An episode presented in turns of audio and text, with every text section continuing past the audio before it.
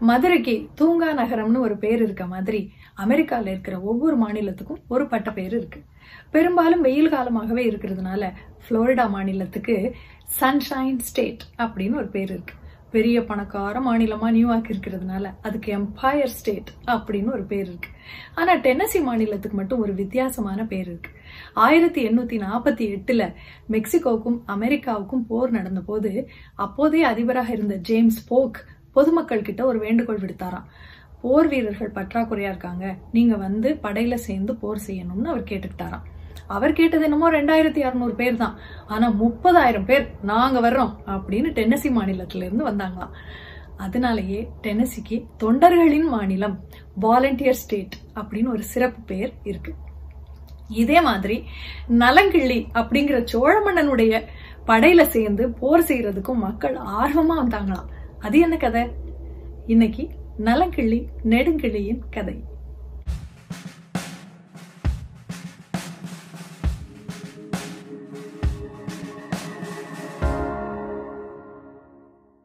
வணக்கம். இனிய புத்தாண்டு நல்வாழ்த்துக்கள். ஹாப்பி டுவெண்ட்டி டுவெண்ட்டி டூ இந்த சேனலுக்கு இப்போதான் நீங்க முதல் முறையா வர்றீங்கன்னா மறக்காம சப்ஸ்கிரைப் பண்ணுங்க. இலக்கிய கதைகள் உங்களை தேடி வந்துகிட்டே இருக்கும். நலங்கிள்ளி கரிகால் வளவனுக்கு அப்புறம் புகழ்பெற்ற சோழ மன்னன் அப்படின்னா நலங்கிள்ளி தான். நலங்கிள்ளி கரிகால் வளவனுடைய மகன்னு சொல்றாங்க பேரன்னு சொல்றாங்க. எதுன்னு உண்மையா தெரியல. அதை பத்தி நமக்கு கவலையும் இல்லை. ஆனா புகழ்பெற்ற சோழ மன்னன் நலங்கிள்ளின்னு மட்டும் உறுதியா தெரியுது. அது சோழர்களின் ஆட்சி ஓங்கி இருந்த காலம். அதனாலேயே பாண்டியர்களும் சேரர்களும் எப்ப படையெடுக்கலாம் அப்படின்னு காத்துக்கிட்டே இருந்தாங்க. அதே மாதிரி பாண்டியனுக்கும் நலங்கிள்ளிக்கும் ஒரு போர் நடந்தது. ஒரு கட்டத்துல சோழப்படையை பார்த்து கொஞ்சம் மிரண்டு போயிட்டார் பாண்டியன். அதனால சேரனுக்கு ஒரு ஓலை அனுப்பி உதவிக்கு வர முடியுமா அப்படின்னு கேட்டாரு. சேரனுக்கும் சோழன் மேல படையெடுக்கணும் சண்டை போடணும்னு ஆசை. ஆனா தனியா முடியாதுன்னு நல்லா தெரியும். ஆனா இப்போ பாண்டியன் உதவி கேட்டிருக்காரு. இது ஒரு நல்ல சந்தர்ப்பம். சோழனை அழிப்பதற்கு அப்படின்னு சொல்லிட்டு தன்னுடைய மொத்த படையையும் சேரன் அனுப்பி வச்சாரு. இது ஒரு எதிர்பாராத திருப்பமா இருந்ததுனால சோழப்படை ஒரு ரெண்டு நாள் கொஞ்சம் தடுமாறிடுச்சு. ஆனா அதுக்கப்புறம் சுதாரிச்சுக்கிட்டு ரெண்டு படையையும் அழிச்சு ஜெயிச்சிட்டாங்க சோழப்படையினர் இது தெரிஞ்ச உடனே சோழ நாட்டு மக்கள் ரொம்ப சந்தோஷப்பட்டாங்க. நம்ம மன்னன் நலங்கிள்ளி இவ்வளவு பெரிய வீரனா அவனுடைய படையில நானும் இருக்கணும் அப்படின்னு சொல்லி அவங்களா விரும்பி வந்து படையில சேர்ந்தாங்க. இப்படி சேரனையும் பாண்டியனையும் ஒரே போர்ல வெற்றி பெற்ற சோழ மன்னன் நலங்கிள்ளிக்கு உள்நாட்டுக்குள்ளேயே ஒரு எதிரி இருந்தான். அவன் பேரு நெடுங்கிள்ளி. நெடுங்கிள்ளியும் ஒரு சோழ மன்னன் தான். ஆனா அவன் ஒரு சிற்றரசன். அவனுக்கு நானும் சோழர் குலத்துல தானே பிறந்தேன். நானும் நலங்கிள்ளிய போல ஒரு பெரிய அரசன் ஆகணும்னு ஆசை. அதனால போறவங்க வர்றவங்க கிட்ட எல்லாம் நானும் பெரிய வீரன் என்கிட்டயும் பெரிய படைபலம் இருக்கு அப்படி இப்படி நலங்கிள்ளிய பத்தி ஏதாவது வம்பு பேசிக்கிட்டே இருந்தான்.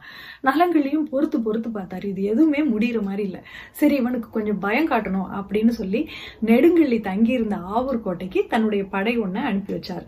போகும்போதே சொன்னாரு நீங்க கோட்டையெல்லாம் தாக்க வேண்டாம். சும்மா கோட்டையை சுத்தி வளைச்சு நின்னுடுங்க அப்படின்னு மட்டும் சொன்னாரு. அதேபடி ஆவூர் கோட்டையை சுத்தி வளைச்சு அந்த பெரிய படை நின்றுச்சு இந்த பெரிய படையை பார்த்த உடனே நெடுங்கிள்ளி பயந்துட்டான். கோட்டைக்குள்ளேயே பதுங்கிட்டான். அதே நேரம் இந்த படை வெளியே நின்னதுனால கோட்டைக்கு உள்ளேயும் யாராலையும் போக முடியல. கோட்டைக்குள்ள இருந்து யாராலையும் வெளியே வரவும் முடியல. அதே நேரம் ஊருக்குள்ள ஒரு பெரிய படை இருந்ததுனால எப்போ போர் வருமோ அப்படிங்கிற பதட்டத்தோடைய மக்கள் இருந்தாங்க. அவங்களுடைய அன்றாட வாழ்க்கை ரொம்ப பாதிக்கப்பட்டது. கோட்டைக்குள்ள அமைச்சர்களும் படைத்தலைவர்களும் மன்னனுமே கூட இருந்ததுனால அவங்களால மக்களை வழி நடத்தவும் முடியல.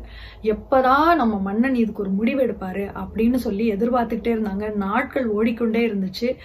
நெடுங்கள்ளி பதுங்கி இருக்கிறது அவங்களுக்கு தெரியல. இந்த நிலைமையை நல்லா புரிஞ்சு வச்சுக்கிட்டு கோவூர் கிழார் அப்படிங்கிற புலவர் கோட்டைக்குள்ள போய் நெடுங்கள்ளிய பார்த்தார். உள்ள போன கோவூர் கிழார் நாட்டோட நிலைமைய பத்தி விளக்கமா நெடுங்கள்ளி கிட்ட சொன்னார். இந்த நாடு எவ்வளவு வளமான நாடு. நம்ம கிட்ட இருக்கிற யானை படையில உள்ள யானைகளுக்கெல்லாம் சோத்துல நெய்ய போட்டு இவ்வளோ பெரிய உருண்டையா உருட்டி சாப்பாடு கொடுப்போமே. அந்த யானைகள் எல்லாம் சாப்பாடே இல்லாம வெளியே பிளிரிக்கிட்டு கிடக்குது.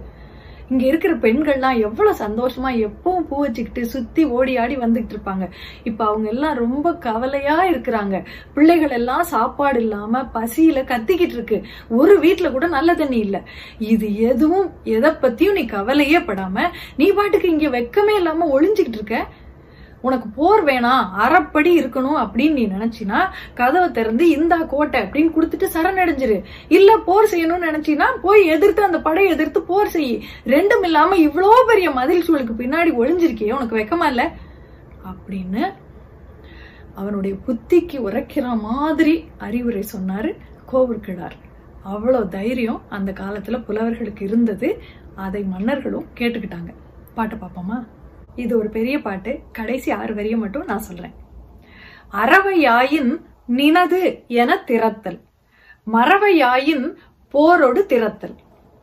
அறவையும் மறவையும் அல்லையாக திறவாது அடைத்த திண்நிலை கதவின் நீள் மதில் ஒரு சிறை ஒடுங்குதல் நாணுத்தக உடைத்த இது காணுங்காலே அப்படின்னு புறநானூற்று பாட்டுல கோவூர் கிழார் சொல்றாரு. சரி நலங்கிள்ளி நெடுங்கிள்ளியின் பகை முடிஞ்சுதா? அடுத்த வீடியோவில் பார்க்கலாம். நன்றி.